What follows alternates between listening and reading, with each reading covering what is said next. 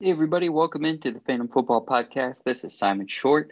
Just giving you a programming note here at the top. We had a bit of a different schedule for us this Monday evening for this Tuesday show you are now listening to. Um, because of that, we did not cover the Monday night football game that took place between the Cleveland Browns and Cincinnati Bengals. So that's why we're not talking about that.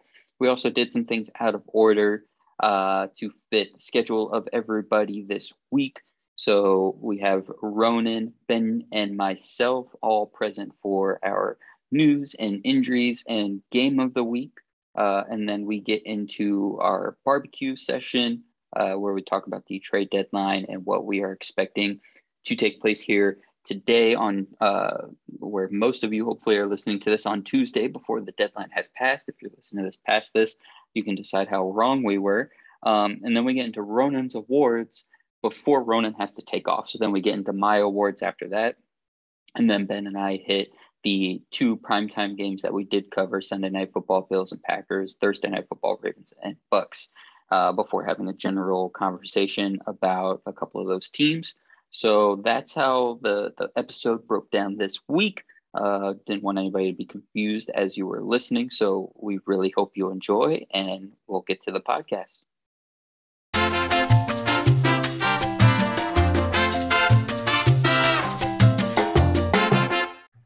Hello again, everybody. Welcome to the Phantom Football Podcast. Hope you're doing great. Appreciate you joining us tonight. Joined once again by Simon Short, Ronan Summers. I am Benjamin Parker. Hope you enjoyed your NFL weekend, your Halloween, and hope your November is off to a rocking start. Simon, how are you doing today? I'm doing fantastic, Ben. Happy Halloween to you.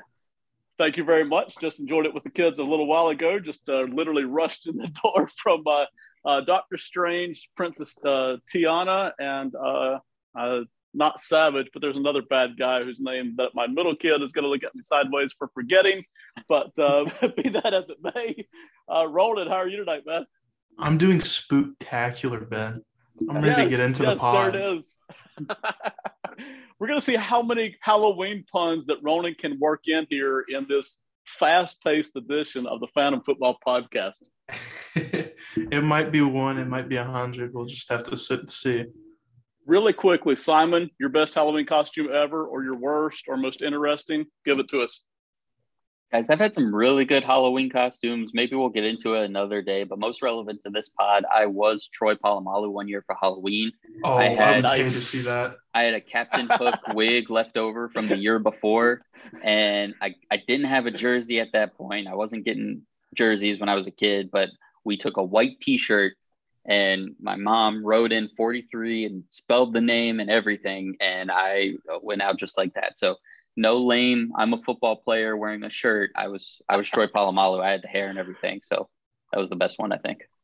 Recycle it baby. I love it. Absolutely. Ronan your best worst? I'd probably i mean it could probably fall under either category. Uh, i was once a zombie brain surgeon. Uh, i had a lab coat. Wow yeah, yeah, lab coat, white makeup or whatever on my face, you know, make me look all zombie like. Oh yeah, got all just tonight, wasn't it? He's, he's wearing Believe the costume not, right now, everybody. Yeah, it's actually uh, I just changed out of it. ben, were you dressed up for this Halloween going trick or treating? Are you the parent that that walks around dressed up or no? I'm certainly not above it, but in this particular case, I was just the driver. Um, so I, I didn't dress up. My kids didn't like that. But uh, I was like, you know what? You're lucky you got there, kid. you were, hey, you, you were an Uber driver for Halloween. yes, exactly. Throw some uh, 49ers gear on and Kyle Shanahan. I think that passed. There you go. There you go. I can, I can make that happen. I used to get Peyton Manning a lot back when Manning was mm-hmm. playing. Mm-hmm. There you uh, go. You know, okay. All right, we had an awesome NFL weekend, all kinds of things to get to, but I think the biggest news of the day, probably this early part of the week, is the Bears. They have traded away not one, but two players. Robert Quinn heading to Philadelphia for a fourth round pick. The Bears also traded away probably the bigger news, Roquan Smith, their their all everything linebacker, to the Baltimore Ravens for a second and a fifth round pick. Um, Simon, I'm going to start here with you. You start with either trade or both what's your outlook here for Chicago at the moment? And then maybe we'll start deep diving into the trades just a bit. Well, Ben, I continue to be mad at the Bears. Um, Robert Quinn was a guy, you know, Ronan and I two weeks ago did a trade deadline kind of preview. Uh, we all expected Robert Quinn to be gone, right? He's a veteran. They've been looking to trade him for a couple of seasons. Edge rushers normally get moved pretty frequently, pretty freely at the trade deadline. That wasn't too surprising. Good on Philly for for making that trade. They're doing a great job uh, making some of these moves here for four players with all those extra draft picks. Trading Roquan Smith is is very annoying to me because they've made it very obvious they want to build this team from the defense to the offense, right? They didn't help Justin Fields at all in this draft because they wanted to go defense first. Okay, fine. If you're going to do that, then do it. You have a 25 year old all pro linebacker who is decent in coverage, decent against the run, uh, decent just uh, sideline to sideline. like he could do everything, and he's, he's very good at some things. Um, and, and you have to pay somebody. Ronan's going to get into some of the numbers, but it's not like they have a ton of vets that they're paying next year. You're not paying a receiver. You're not paying offensive linemen. You have rookie defense. You have guys defensive backs who are on rookie deals. Um, you got to pay somebody. So to, to move on from Roquan Smith uh, was a really frustrating move. I mean, to net a second, a fourth, and a fifth rounder for for two defensive players, uh, one being an off-ball linebacker, that is good value in terms of trade. So I'll give them that at least. But now those picks have to go to replenishing the front seven instead of being focused on offense like we wanted. So I'm pretty frustrated. Uh, I'm especially frustrated because Roquan Smith was in my personal uh, what I wanted the Steelers to do this offseason. I had a whole uh, post that I was getting ready to write where he was going to be at the top of that uh, kind of wish list for them. And so it only makes sense that he's going to the Ravens because if you're a fan of the Steelers or Ravens, if you like a player, the, the other team's going to get him. That's what they do. So good on the Ravens, I guess. Good on Philly. The the Bears just confused the heck out of me. All right, Ronan. Chicago's given up a whole bunch of uh, defensive help here. They're getting draft picks back. They're also getting a ton of cap space back in terms of future spending. Uh, what do you like here in terms of the Bears or in terms of Philadelphia, Baltimore? What's jumping out at you? I mean, I love it for uh, Philly and Baltimore. I mean, you're talking about Robert Quinn, who who's joining an undefeated roster. Uh, Philly has a ton of momentum right now, and uh, Quinn last year had himself a career year. So I think new scenery. You know, I think once Matt got traded, a lot of the focus was on Quinn. Uh, whenever it came to Bears Week, so now with Quinn joining a much better front, I think we'll be able to see him go to work a little bit more. Uh, the Bears getting a fourth back in return, uh, I think that was pretty good value for, for it being a 30 plus year old edge rusher. Now, as far as the Roquan Smith trade, uh, Baltimore, uh, they, they got a, I think they got a relative steal. I, I was very shocked that he didn't go for a first round pick. I, I know I don't know. He's a 25 year old middle linebacker who's what second in the league in tackles, I believe. Uh, I mean, a captain of the defense, I believe. You're talking about the heart and soul of the defense, and uh, Baltimore got themselves probably a, a, cornerstone piece for the foreseeable future. Now the Bears, I, I am with Simon on this. This this deal makes no sense to me. Uh, I understand you know, money might have been the issue. Uh, it didn't really seem like Chicago wanted to pay him. But that kind of sets the precedent that who are they going to pay? Who is Chicago going to pay? They drafted him the eighth overall pick in the draft. His contract is coming up, and they won't re sign the best player on their team. So, for all those free agents who the Bears are going to be throwing money at this offseason with the 100 plus million dollars they have uh, to spend. I mean, how enticing is it going to be for these free agents to come to a spot where they're, they're not even keeping their cornerstone pieces? Uh, the Bears, they don't have an attractive roster for a free agent run. It's not like the Midwest is a fun spot to be in the middle of December, uh, especially Chicago. So I mean, that's that plays into it. I I just can't believe that they got rid of him. I'll go ahead and get off of my rant here, but man, uh, bad move for Chicago, great move for Baltimore. Ronan's rants. I'm going to take the over under here on Ronan's rants versus Ronan's Halloween puns tonight. We'll see what we come up with. Simon, I'm going to kick it over to you, back over to you again here for a second because uh, there's a lot of fun stuff here. I'm going to play my old man card here first. I remember back in the day when nobody did anything at the NFL trade deadline. I mean, nothing. It, nothing ever happened. It was the MLB trade le- trade deadline that was fun, and then the NBA trade deadline started picking up. And these days, the NFL trade deadline is almost as exciting. We've got three teams here. Uh, actually, uh, sorry, five teams here involved in three different trades. Not to mention what already went on last week, and still a couple more days ahead of us. It's a lot of fun. What else is standing out to you here on the Bears, the the, the Eagles, and, and the Ravens here? I mean, the Ravens are getting a player that I think is going to just bring a lot of consistency to that defense. They they've had an up and down couple of years between just injuries and guys getting older and not quite replacing players that they thought were replacement level players. Matt Judon from a couple years ago has really excelled since leaving, going to New England.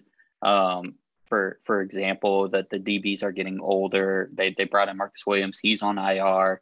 Kyle Hamilton was a big early round draft pick that he's taken some time to develop and come into play.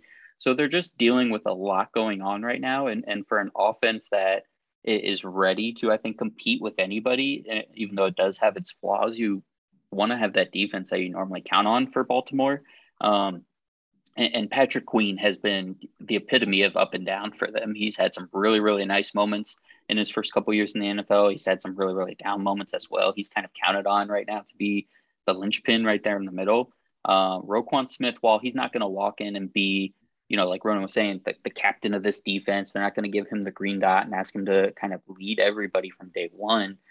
He's going to come in and he's going to be able to consistently tackle, consistently, you know, not get burned um, in, in the zone, consistently, you know, put pressure on the quarterback, whatever they want him to do and they're smart. They're not going to ask him to do too much. He's not going to walk in and do everything he was doing in Chicago, but they're going to pick one or two things for him to really excel in. He's going to be just kind of a steadying presence. So I think it's going to be a really, really big deal. It, I'm not saying it's going to all of a sudden like unlock everything for them. I don't think they're all of a sudden going to be able to stop the Bills or the Chiefs when it comes to playoff time. But in terms of, you know, kind of nailing down that third seed that we're all kind of expecting for them and, and truly being a contender, I think this is going to make a really, really big difference for them. Continues to get more fascinating. The Giants, meanwhile, Kadarius Toney, there were some quote unquote injuries floating around with him. Turns out uh, he's getting traded now to the Kansas City Chiefs, who, after getting rid of Tyreek Hill last offseason, now have 13 different options for Patrick Mahomes to throw to. Uh, Kadarius Toney heading to the Chiefs, a third and a sixth round pick, pretty significant heading over to the Giants. Ronan, I'm going to start with you. What's your feeling here on this trade? Yeah, I mean, for what it was, I think the Giants got pretty good value in return. Uh, it seems like that relationship was pretty too far gone. Uh, so you know, just being able to get a day two pick, you know, a late pick with the sixth rounder, I, don't necessarily hate it for New York. Uh, you know, if he were producing, you know, how people were expecting him to, uh, and then they were to trade him, I think everybody would be like, oh, well, you know, why, why would they do that? But it, it, just wasn't working in New York for Toney.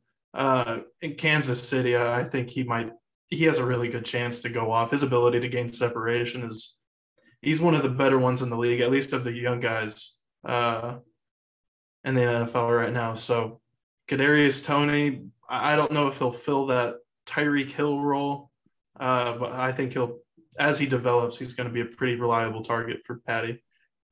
Simon, this trade here for the Giants in what has been nothing but a feel good season here so far for New York, um, this uh, Kadarius Toney situation would probably get a lot more attention if they were losing a lot. They're winning a lot, so it's kind of been buried on the on the back pages, right? Um, how do you feel about the trade for the Giants and or the Chiefs here?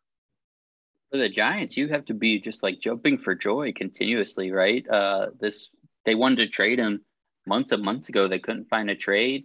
Uh, they've gone on this successful run that they've been on with six and two for you know this whole season, with him being a complete non-factor, and now they're only going to benefit from from them moving on from him.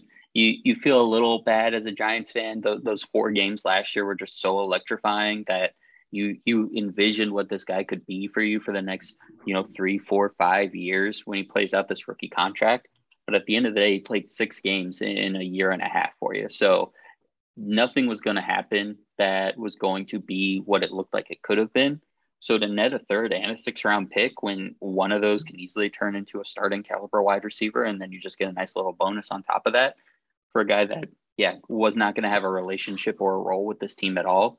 Uh, I think that's a that's a huge win for them. So they just got to feel great, and for the the team itself, morale and and uh, the just how everybody felt walking in every day everybody had to know what that situation was. You know, even if it doesn't seem like he was making any sort of um, commotion or anything like that, but just the idea of okay, this guy's here, this guy's here, he's not practicing again. What's going on? What's my role? Um, to to now kind of be done with that. That's just got to be a boost, if anything. Roland, I'm going to kick it over to you again here in a second for injuries. I'm going to I'm not going to derail the train, Simon. I gotta I gotta slow it down. I'm going to let you get off and run alongside of it for a minute, and then we'll get you back on. and We're going to go down the Best part of the pod. This Kadarius Toney situation reminds me so much of the George Pickens, but the flip the coin side of things, and it is maddening for NFL teams and fans alike. You have a guy that you know is talented, that you know can do some special things in Toney's situation, you mentioned that he's played all of six games in a year and a half for the Giants. In the Steelers situation, you have George Pickens, who is lighting it up so far, but you just never know with some of these uber talented guys. It's like there's a switch that flips, and all of a sudden they're just not available for whatever reason. It may be injuries or off field stuff. Um, you're benefiting right now on the Pickens side of things, but it's got to be maddening if you're the Giants that you that you know Tony can do it, but he doesn't seem willing or able to do it for you, right? Yeah, absolutely. I mean, to, to just imagining what could have been, and and that first 80 yard touchdown that he gets in Kansas City, or that first screen that he catches and he breaks five tackles and he gets 30 yards, is is is going to be heartbreaking because the Giants are doing what they're doing without a lot of talent at wide receiver. You know, Darius Slayton's making a bit of a comeback. Wan'Dale Robinson, when he's on the field, is making some nice plays, but it's not like a new wide receiver has stepped up that they love. Instead, there, there's clearly a hole for this team at wide receiver. So the first time that it happens in Kansas City, it's going to be kind of heartbreaking. And, and lastly, don't don't put this juju on George Pickens. Don't don't you do it. Don't just leave it at that. I'm taking it off right now. We'll knock on right, a bunch great. of wood. Okay. Great. Yeah. Ronan, two injuries. One day to day, Cooper Kupp for the Rams, tissue swelling in the ankle. Cowboys running back Ezekiel Elliott, knee, also day to day. Obviously, Elliott's not, this is not his first go around with injuries or nagging injuries or injury concerns. Uh, what stands out to you here about either or both of these injuries?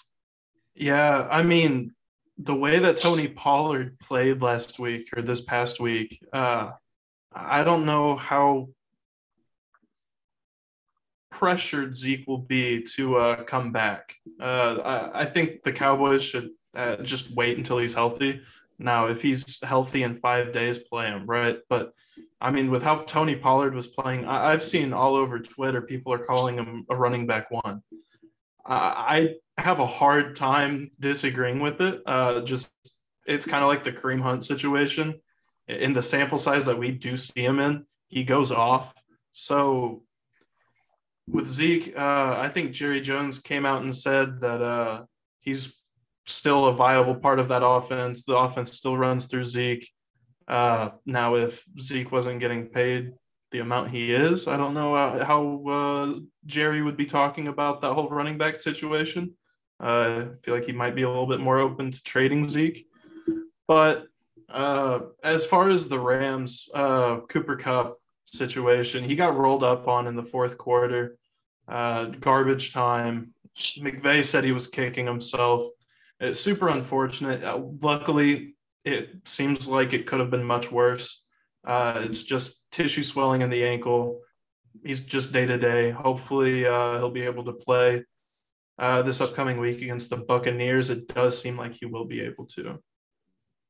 Simon, it's amazing how some teams catch breaks and it leads to winning seasons, and sometimes that can even lead to winning decades based on just domino effect. The Buccaneers are going in the opposite direction already struggling in a number of different ways. They now have uh, Shaq Barrett, defensive end, out for the season with an Achilles injury.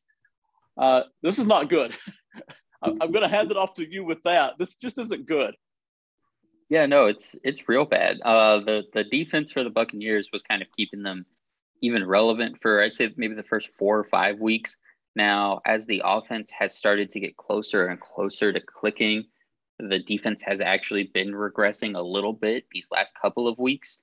And this is not a good time to lose, you know, your number one pass rusher. So losing Shaq Barrett is going to be a big, big deal for them. They have some young guys that have been stepping up. Joe Tryon-Shoyinka is uh, getting a little bit more run, kind of week in and week out. Um, he, he's been a full time starter this year, so expect for him to get even more run and just be a bigger part of the defense, as well as some other guys stepping up.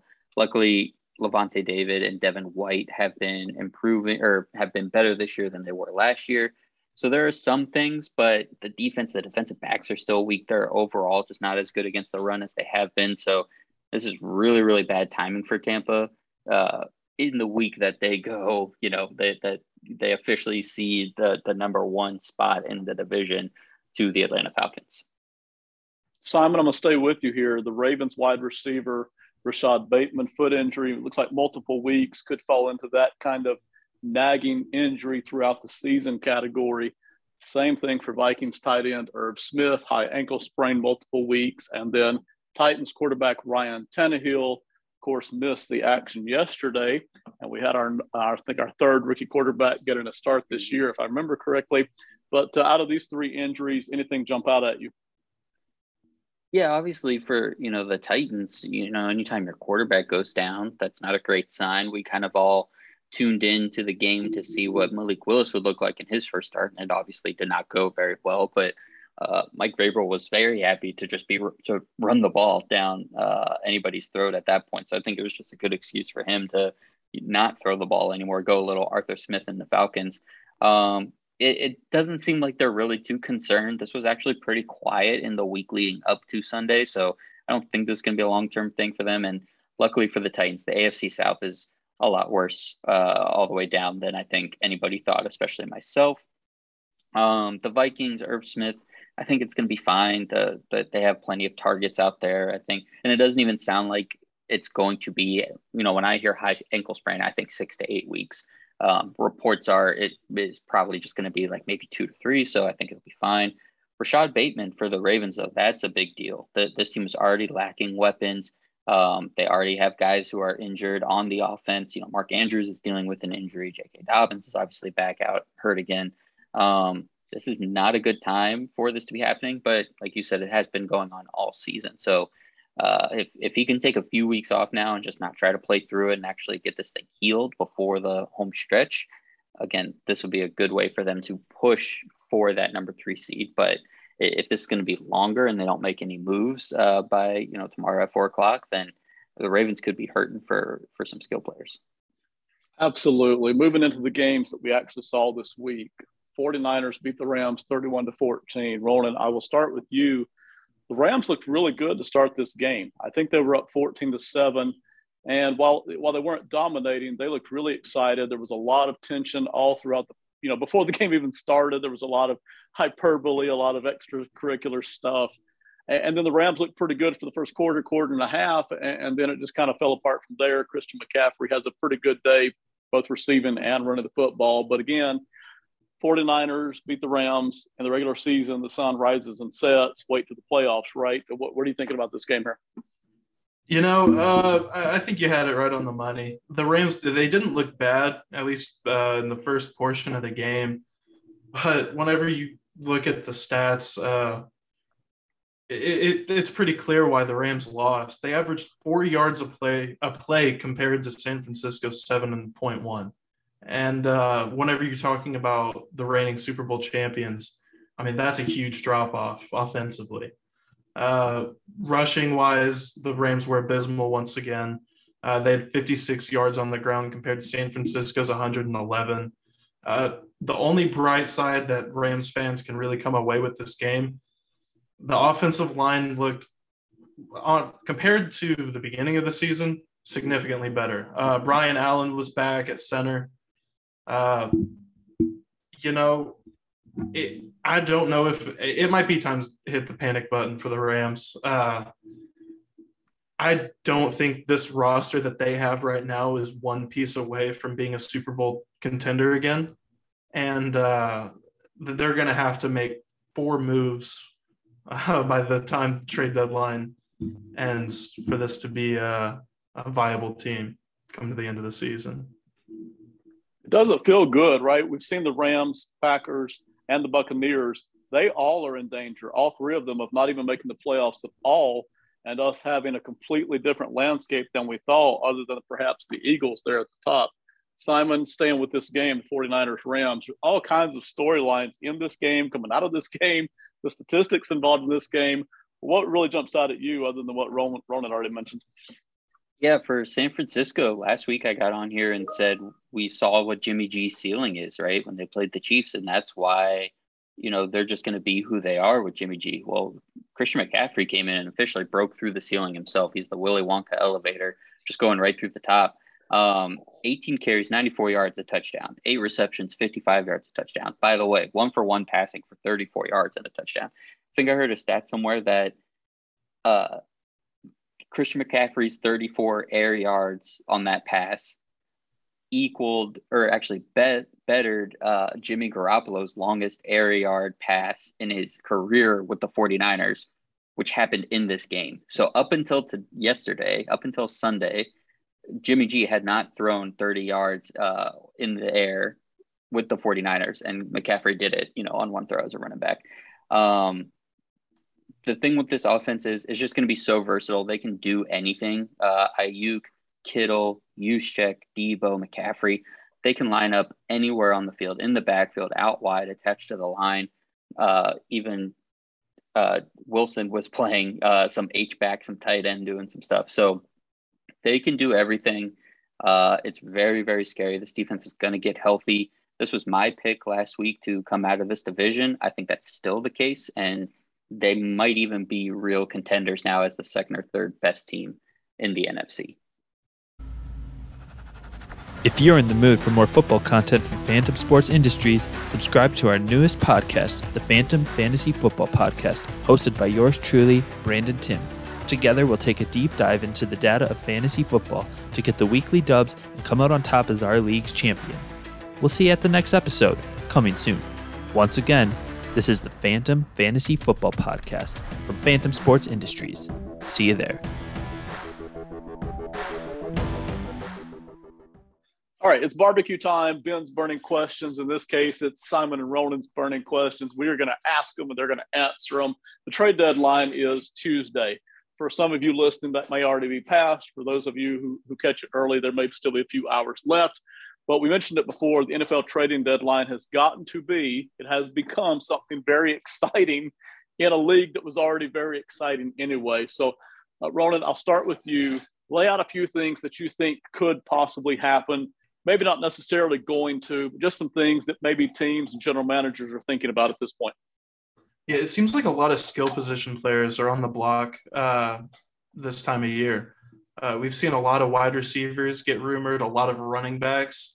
Uh, I, I, think one of the bigger names that we could see get moved uh, in terms of you know just pure value is DJ Moore, uh, the wide receiver. We saw him make that huge catch before chucking his helmet off uh, against the Falcons, but yeah, there are a couple suitors uh, for DJ Moore. The Packers, obviously, they need wide receivers. That might be a little bit too pricey for him. Simon, where are you thinking DJ Moore if he is moved? Is there anywhere uh, in particular that you like him? It is my greatest wish of the NFL 2022 off or trade deadline that DJ Moore goes to the Los Angeles Chargers and Justin Herbert can finally throw the ball as far as he can freaking throw it. you thought 67.6 yards from PJ Walker was great if Justin Herbert gets DJ Moore, that ball is going 95 yards in the air. Uh, every other play, basically, except for the fact that you know the Chargers coaching staff won't let him do it, but it could happen, and that would be really really fun. Um, that that team, the Chargers, I stopped watching them like two weeks ago just because they're so sad to watch. Um, just check down after check down after check down, and I need them to have some sort of deep threat. And for Carolina, man, I know right now you might be thinking, finally, DJ Moore's getting unlocked. He two touchdowns in the last two games. That's literally never happened in his career. Um, let's PJ keep Walker it rolling. Effect. PJ Walker effect. That's right, as we all expected. But also, it means there is no better time to sell high on this guy. He is under contract. He's a legit wide receiver one, and any team that's in contention uh, that could use a legitimate top two wide receiver. We saw what Odell Beckham did for the Rams last year, right? That that was literally the difference between winning a Super Bowl and not. So is it is it hyperbole to say someone should throw a first round pick and go get DJ Moore and have him on their team for a couple of seasons? I don't think so. I mean, he's what? Uh, let's see here. He's still 25 years old. He's under contract for a couple years, as I said. Go get him. Whatever you can do. Like I said, the Chargers would be my dream scenario. But you mentioned it. Packers should be on there. The Giants, who we talked about, should be looking. Um, and even the Ravens should be looking. Uh, pretty much any team that's in contention could use them, but those teams in particular need a top receiver. And I don't think there's a price that's too high to pay for him. Do you think that the Ravens are done, or do you think that they could uh, maybe look for a wide receiver? Because with the Bateman news, I mean, they've already been struggling. Like you've said, Andrews has been hurt. Uh, is there anybody you know, that they, you could see Baltimore getting it? They already gave up quite a bit of capital for Roquan. Uh, so probably no one too major, but I think some smaller moves that they could make. Brandin Cooks is is on the block officially now. Um, maybe there's something with Elijah Moore that could get done. Uh, that that I don't think that would be quite as much as DJ Moore, but it, it could be. It could be very close. I don't know exactly what the Ravens have, but really they should be looking to make any kind of move. Um, even if it's something small, go out. You know, Marcus Williams is still hurt. The, the DBs have been having some issues. A defensive back that I have on my list that I'm looking at is Johnathan Abram from the Raiders, uh, former first round pick whose fifth year option was not picked off. We know the Raiders are looking to or have been looking to just kind of offload the previous regime's draft picks. So teams like the Ravens who are struggling, the Rams who could use some defensive backs for sure, even the Buffalo Bills who have you know defensive back injuries by you know by the numbers here. Um, he should be somebody that's that's on a lot of teams' radars as well, I think. Simon, I'll keep it with you. What else could we possibly see here at the trade deadline? What else is out there that's uh, either in theory floating around or you've heard some solid stuff on it? Well, I think you know the the other running backs. You know we have to talk about here the the Raiders, who I just mentioned, Josh Jacobs. Uh, with the, way their season is trending, is that somebody that team should be calling up on again? the the Rams, you know, could could use a running back ironically because Cam Akers is also on this list. Um, but the Bills, they've been their run game has been better and better the last couple of weeks. Do they really just go full tilt with it and and bring in a, a top flight running back? Uh, Kareem Hunt is officially on the block now, even though the Browns I think are up like 25-0 as we speak on Monday Night Football and the Bengals. Um, and then finally, yeah, Cam Akers. Where the heck is he going to end up, or is he just going to end up getting you know, waived at the end of the season? Is he going to get kept and play next Sunday? You could tell me anything and it wouldn't surprise me. Uh, Ronan or Ben, you know, just the running back situation. What do you guys think? And, you know, Ronan specifically, Cam Akers, what's going to happen? Yeah, with Cam, I have no idea. Uh, it does seem like the Rams have tried to shop him. Um, you would think if anybody has made any sort of offer, they would probably have accepted it by now, uh, unless they're you know just waiting for that buzzer beater moment you know uh, just crossing their fingers that someone will outbid them outbid themselves uh, is probably what they're waiting for uh, if they're not going to move them or if they are going to move them uh, but uh, there is a world where they keep him uh, and just finish the season with him on the roster whether he plays or not now i've had josh jacobs to the rams on my wish list since the beginning of the season. So I'll stay right on that train. Uh, Kareem Hunt is another running back, like you said. Uh, David Montgomery is another name to keep an eye on. Uh, with the Bears being a fire sale and Khalil Herbert's uh, kind of rise this season, he might or Montgomery might be on the move. Um, now, as far as teams that need a running back, the Bills would be a great uh, candidate. The Eagles, the Dolphins, uh, like you said, the Rams. Uh, another name to keep an eye on is Alvin Kamara. Uh, now, I don't know how viable that is after their 24 to nothing blowout win over the Raiders, but I mean, we're talking about a dual threat running back. He has the uh, the legal, you know, issues that are kind of pending. So I don't know how jumpy teams are going to be uh, to get into all that. Obviously, some teams don't care. Whenever you look at the Deshaun Watson situation, so I think, uh, yeah, a couple of those names, you know, you can kind of match them up however you see fit, but you know, the likely nobody will be moved, and this is all just for fun speculation. But we could see six different running backs trading teams. Simon, feel free to go wild here or keep it real. What's on your wish list? What's something you might would uh, would really want to see happen here, even if it's uh, not very realistic? Well, so part of you know from the running back conversation we were just having to to where I want to go next.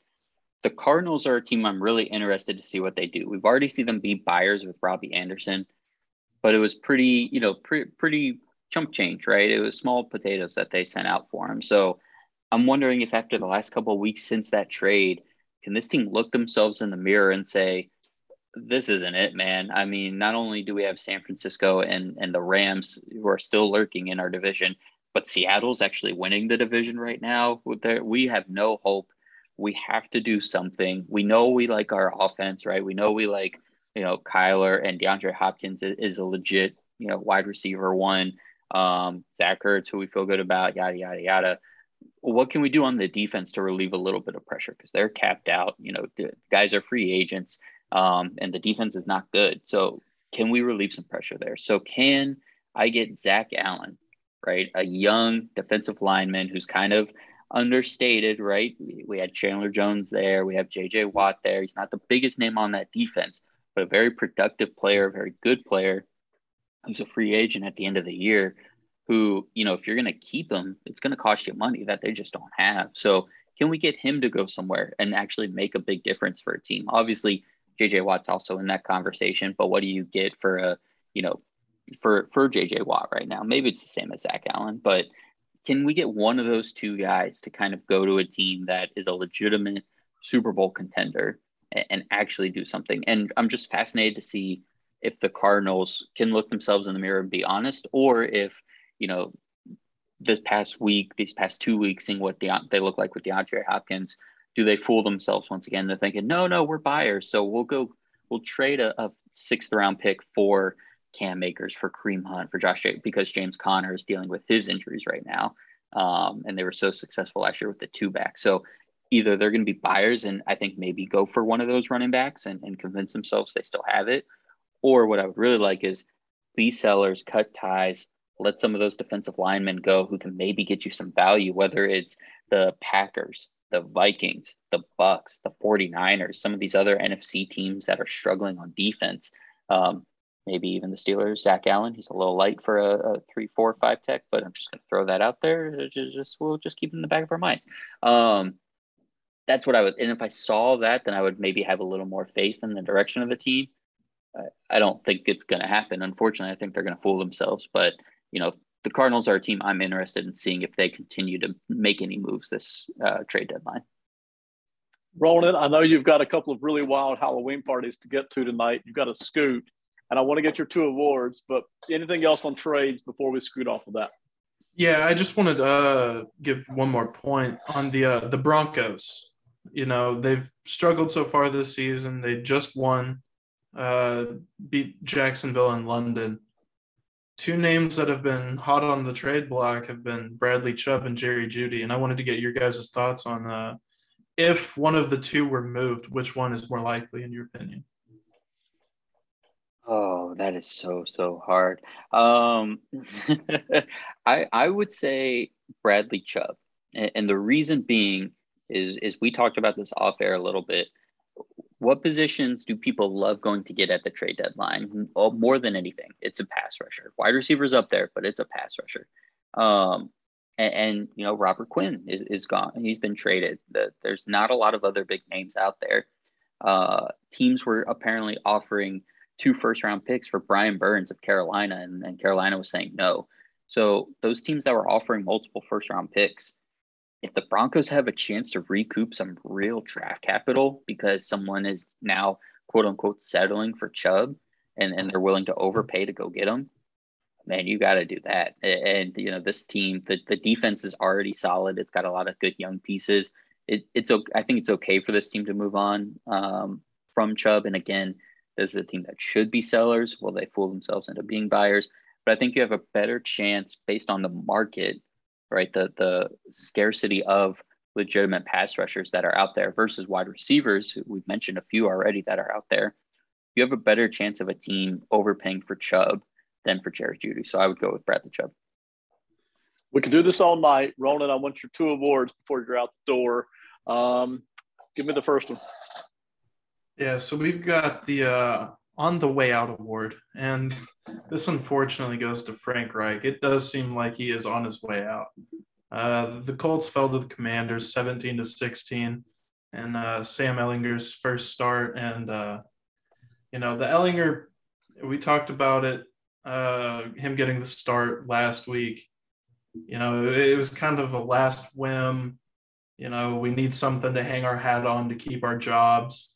And it didn't really go that well. I mean, granted, it was his first game. So, you know, if he is starting for the rest of the season, there is still time. But with the way it's looking right now, uh, the Colts have just been a huge letdown in every way.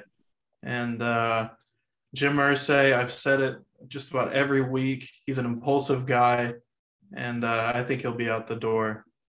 And uh, there will be a new face in Indy next season. All right, one more award, Ronan, and then we're then we're gone. We're gonna kick you out.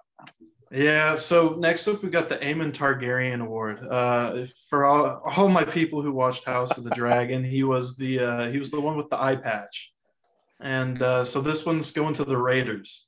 Uh, they made the move for Adams, you know, giving up a first and a second in last year's draft, but they're currently sitting at two and five. And they just got blown out 24 to nothing, like I uh, stated earlier. I'm not necessarily saying they messed up like Aemond did. Uh, if you watched the uh, season finale, then you'll know what I'm talking about. But I, I think that the Raiders probably could have done uh, a little bit more building for the future uh, with the current roster they have right now. I don't necessarily know if Davante Adams was uh, the miracle pickup, the final piece of the puzzle, like uh, we all kind of, you know, thought it could have been uh, going into the season. But uh, Raiders two and five, you know, and the AFC West for the most part is struggling. Uh, even the Chargers have kind of hit their hit their ups and downs. So yeah, Aemond Targaryen Award is going to the Raiders. I love it. I love the I love the analogy. Roland, anything else before you go? That is it. I appreciate it, guys. I'm going to go study for my mass communications quizzes tomorrow. All right. Thank you, Roland. See Thanks, you guys. Man. The Phantom Football Podcast is brought to you by Prediction Strike. Does the idea of the stock market interest you, but you aren't really sure what you're doing? Check out Prediction Strike. Prediction Strike is an app where you can invest in athletes like stocks. Buy and sell your stock in an athlete as their value rises and falls. Build your own portfolio of players and sell players before you think they're going to plummet. Download the app and use the code FANTOM at signup. That's F A N T O M. Thank you for listening and enjoy the podcast. All right, that's a, that's Roland Summers, everybody. He will be back with us next week as always. Simon, You've got quite a few awards to hand out this week as well. Started off with they had us in the first half award given to uh, that's going to the detroit lions we had a good conversation last week and i know you and robertson cover the lions and their situation pretty well on the uh, odds on favorite podcast but i was very excited to see the beginning of uh, the lions and dolphins game when they were really kind of cooking and, and it looked like they were going to pull out a pretty big victory against a good Miami team. They were up 27 to 17, you know, in the first half, and then just outscored 14 to nothing. Uh, really, only in the third quarter. Neither team scored in the fourth quarter, um, but just kind of, you know, they were doing things on the ground. They were doing things the way they should with the running backs, uh, but the defense really just fell apart. um, in, in, that third quarter, and, and the offense couldn't keep up. The limitations of Jared Goff really, I think, just got to them when they couldn't just keep running the ball over and over again. So they had me in the first half. Uh, I'm not going to lie, and then they just kind of you know fizzled out at the end. So that's that's my Lions shot out there. But it was good to see them not get completely you know blown out for the third week in a row. So good good for them. And I'm going to hand out an award here too. Okay, it's the feel good uh, feel good award here. Tua Tagovailoa. He was already back last yep. week, right? Yep. But he had another heck of a game. 29 a for 36, 382 yards, three touchdowns, no picks. Um, he got sacked a couple of times, so he's taking a little bit of contact, which is always great. Whether he played good or not, it's just good to see him back. In all honesty, I really didn't want to see him come back this soon. I really, after two, after watching him get up again, the hits didn't look so vicious as watching him get up or not get up looked so horrible. I really wanted to, I really wanted to see him take six, eight weeks off. That's not what happened, but you know, all things considered, he's back. He looks healthy. He's lighting it up again. It's good to see. So that's my feel good award of the week. Simon, your next award, number two, a Wrinkle in Time award. Now, I've never actually read this book or watched this movie, but the, the play on words got me in a couple ways. One, the wrinkle that the 49ers have added to their offense with uh, Christian McCaffrey I think is a big, big deal. I talked about it earlier. The wrinkle in time aspect reminds me of, makes me think of just last year, we had this with the Rams, who they just played and we talked about.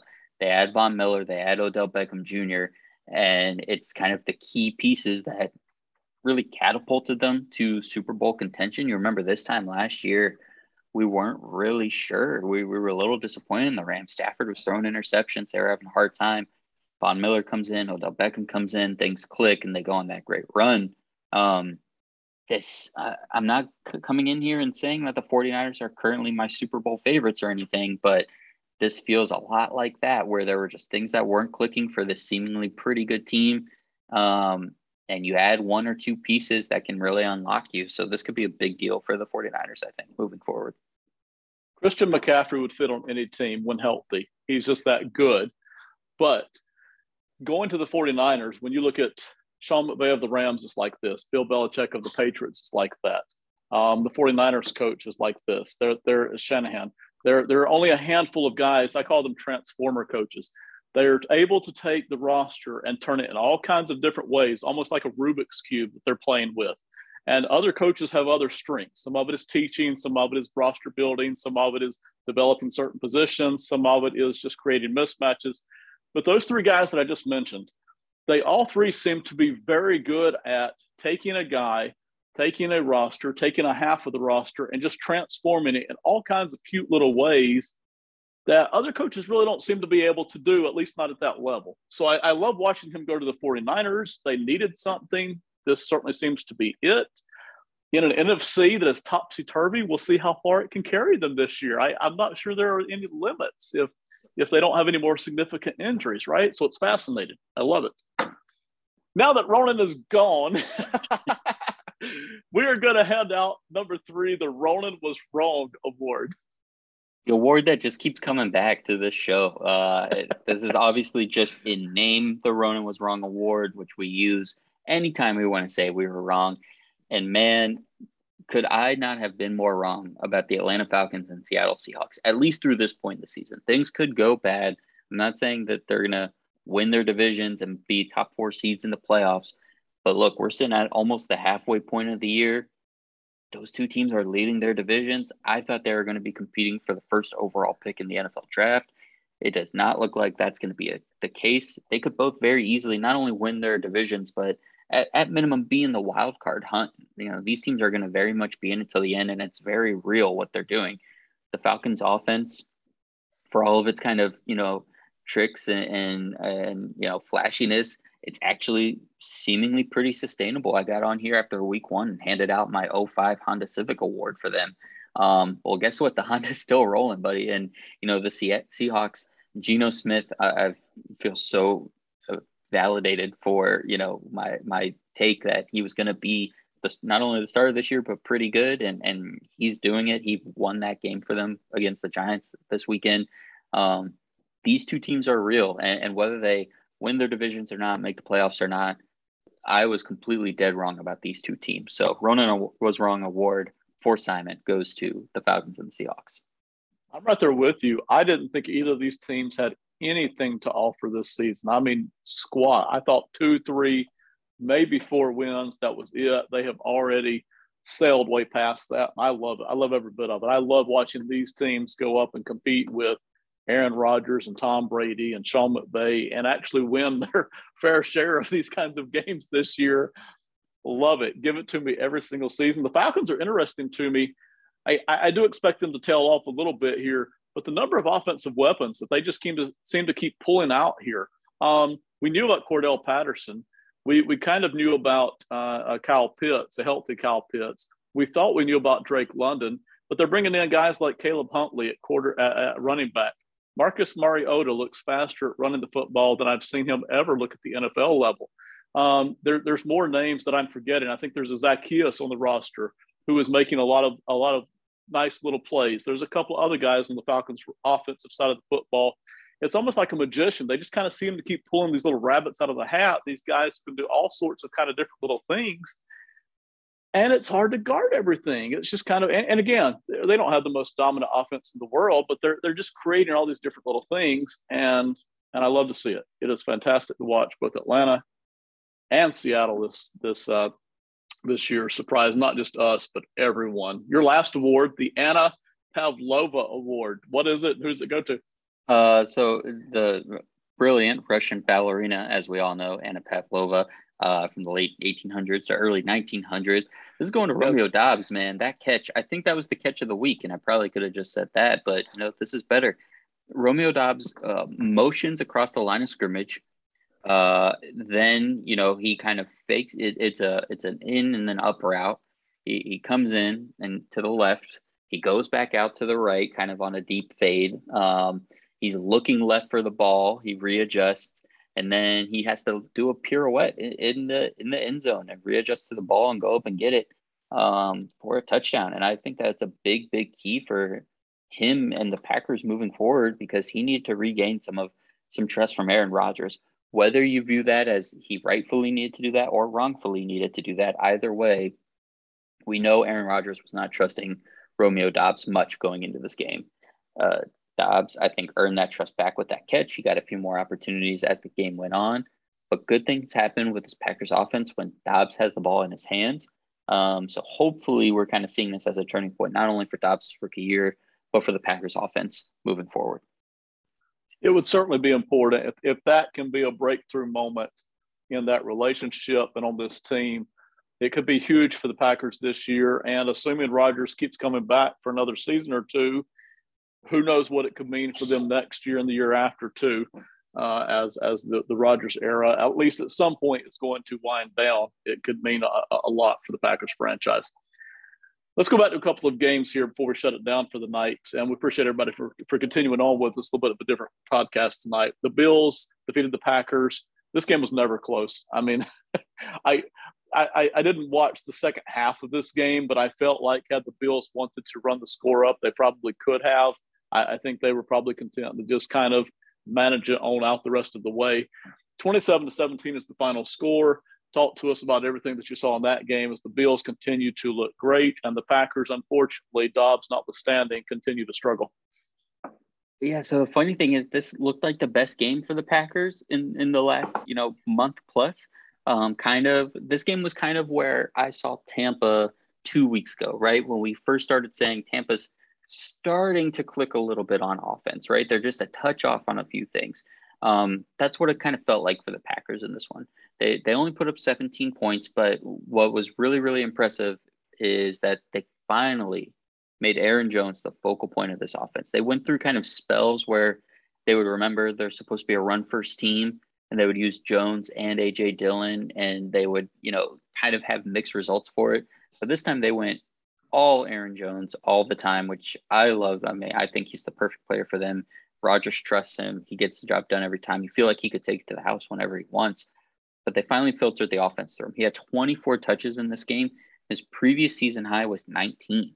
And he's only had, I think, three or four games before this game where he had more than 15 touches. This guy needs to be getting the ball seriously 10, at least 10 times a half. Um, whether you're throwing it to him or running the ball, whether it's goal line, screen passes, you can line him out wide. Um, you can do anything with him, and he's their most productive offensive player and the one that I think Rodgers trusts the most. So I think this actually looked was the best looking the Packers have been all season because they did that. Scoreboard wise, yeah, if Allen doesn't have those two picks kind of as they're driving the ball down the field, this could have easily been, you know, a 40 burger for, for the Packers and it looks a lot different. But if you just isolate what the Packers were doing, they looked a lot better. So they're obviously pretty far back of the NFC North. It might be, you know, it's probably too far too gone for them to kind of win the division. I think they're still very much in the running for this wild card position, but you talk about all those teams in, in the NFC East. You know, we talked about could the Cardinals be buyers, making every team in the NFC West a contender. Um, the NFC South is weird, so who knows what we could end up with there. That's probably just a one playoff team division, but we mentioned the Falcons and the Bucs, and, and you know, so there are a lot of teams vying for wild card positions the Packers still could very much be in it, and this was a nice step for them. Um, but yeah, this obviously could have been a much bigger blowout if, if Josh Allen doesn't throw those two picks that we don't really see him throw. So whether it's 34 to 17, whether it's 41 17, um, the, the Bills very clearly had this one in hand. But this was a step in the right direction for the Packers, I think. Let's move to another team that's struggling that we didn't think would, and it doesn't look any better for Tampa Bay than it does for Green Bay. Matter of fact, based off of what you just said with the Packers, it probably looks worse for the Buccaneers at the moment in this you know soap opera of a uh, of a season. Tampa Bay loses to the Ravens, twenty-seven to twenty-two. Uh, Tampa Bay was was looking pretty good in the first half. Third quarter, just starts to all go Baltimore's way typical Tom Brady. He gets them back in the game, but they can't pull it off. So the Ravens win. They are at five and three. They've looked great at times this year, not so great at times this year, but they're five and three. And the Buccaneers are three and five. What do you see coming out of this game here? Yeah, I mean, th- this felt almost like the the Ravens kind of had it in their back pocket the whole time. It was nice to see the Bucs have a little bit of success, but I mean, Tom Brady didn't throw his touchdown until literally the last minute of the game, kind of just a garbage time uh, attempt. Um, really, the Ravens in the third quarter, they decided, okay, we're just going to run the ball down your throat. And that's what they did. They scored 14 unanswered points in the third quarter um, and went on to have 24 points in the second half. Uh, they ran for, I think, 231 yards in this one. 65 for Gus Edwards, 62 for Kenyon Drake, 43 for Lamar Jackson, 33 for Devin Duvernay. Um, so really, they were just able to say uh, we can do this whenever we want. And I think a large majority of those came in the second half. Um, Isaiah Likely, the tight end that they drafted to kind of be the number two, we talked about him around draft time where they want to utilize these tight ends. They're not, you know, utilizing their receivers that much that is definitely the case. Uh, he had six receptions for 77 yards and a touchdown.